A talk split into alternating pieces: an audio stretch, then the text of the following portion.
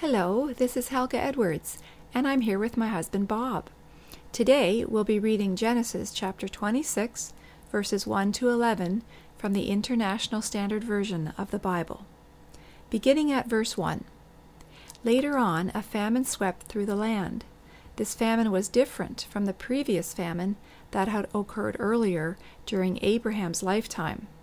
So Isaac went to Abimelech, king of the Philistines, at Gerar. That's when the Lord appeared to Isaac.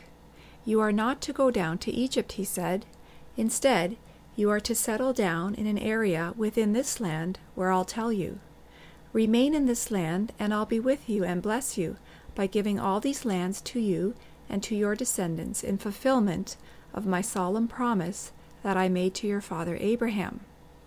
I'll cause you to have as many descendants as the stars of the heavens, and I'll certainly give all these lands to your descendants.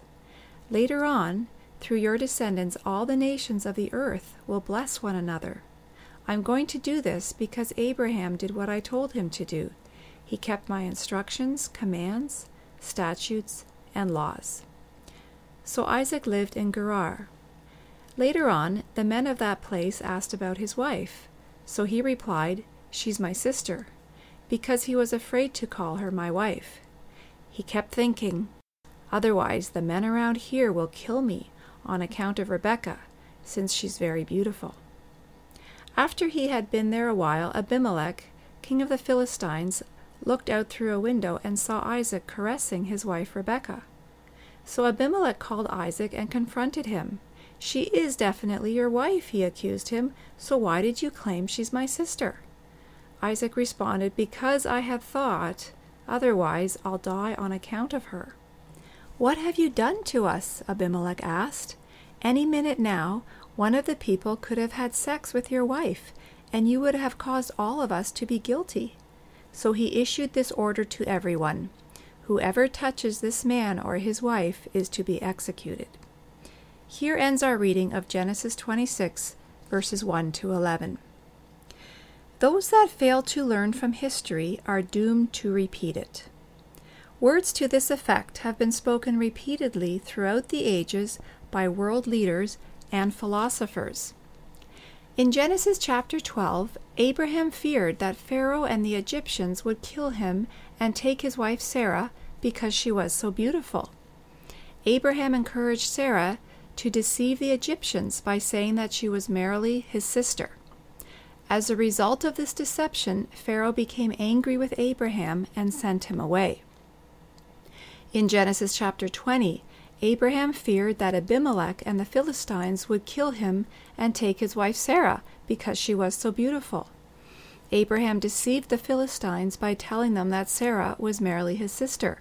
As a result of this deception, there was strife between Abraham and Abimelech. In Genesis chapter 26, we see that Isaac did not learn from his father Abraham's mistakes. Isaac was also afraid that Abimelech and the Philistines would kill him and take his wife Rebekah because she was so beautiful. Isaac, like his father Abraham, deceived the Philistines, insisting that Rebekah was his sister and not his wife. Fear and deception once again led to strife and distrust. Abraham and Isaac acted out of fear and false expectations. They viewed the Egyptians and Philistines as people who were likely to commit murder so that they could then commit adultery. Abraham and Isaac also thought that the beauty of their wives would drive men to engage in criminal conduct. They were wrong. Much can be learned from their mistakes. When Abimelech asked Abraham why he had deceived him, this was Abraham's response I thought that there is no fear of God in this place. Abraham's assumption was incorrect. God spoke to Abimelech in a dream, as we read in Genesis 20, verse 3. But God came to Abimelech in a dream during the night and spoke to him Pay attention, you're about to die because the woman you have taken is a man's wife. When Abimelech learned that he might have committed adultery even by accident, this was his response to Abraham What have you done to us?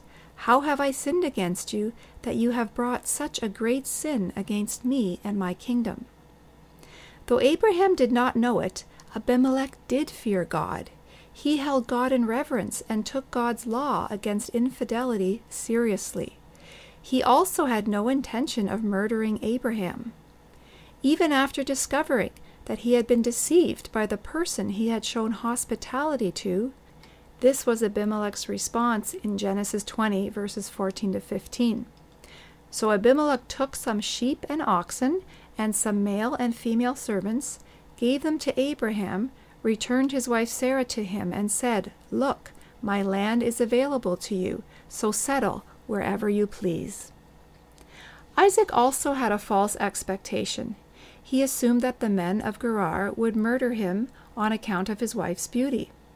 When Abimelech asked him why he had lied, this was Isaac's response I had thought, otherwise I'll die on account of her. Abimelech had no intention of committing adultery with Rebekah, and he had no intention of murdering Isaac. In fact, he issued a decree that no one in his kingdom was to harm either of them. Isaac did not give the men of Gerar enough credit. He did not think that they could say no to any sinful inclinations they might have in the presence of a beautiful woman. Too often, false assumptions, like those held by Abraham and Isaac, have influenced the Church's treatment of, quote unquote, unreached peoples and women. Christian missions to unfamiliar lands have often assumed that indigenous peoples had no knowledge of God or God's ways. This assumption has proved false.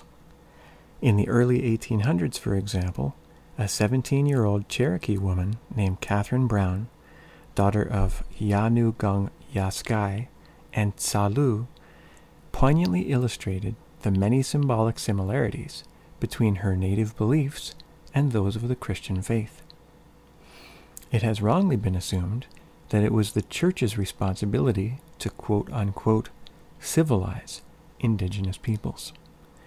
As a result of this assumption, Christ's message of love and redemption was confused with European cultural norms like industrialization, materialism, commercialization, and patriarchy. The indigenous peoples of North America were devastated by a European sense of cultural superiority and a deep seated fear of the other. Fearing what was different and not understood, European governments attempted to transform indigenous peoples into a mirror image of themselves. The harm that resulted from this practice is incalculable. Fear has historically played an important role in patriarchy as well. The architects of patriarchal tradition within the Church had a deep seated fear of women. More specifically, patriarchal theologians like Origen, St. Augustine, and Jerome feared their own emotional responses to women. Origen equated femininity with the evils of, quote unquote, the flesh. Augustine viewed feelings of attraction as evidence of indwelling sin, and St. Jerome praised women who hid their femininity so that he could relate to them as men. For all of these men, keeping women out of sight and out of mind was viewed as the path to spiritual purity. This false ideology has devastated women for millennia. It has also given men the false impression that they cannot say no to sexual impulses even with the help of God.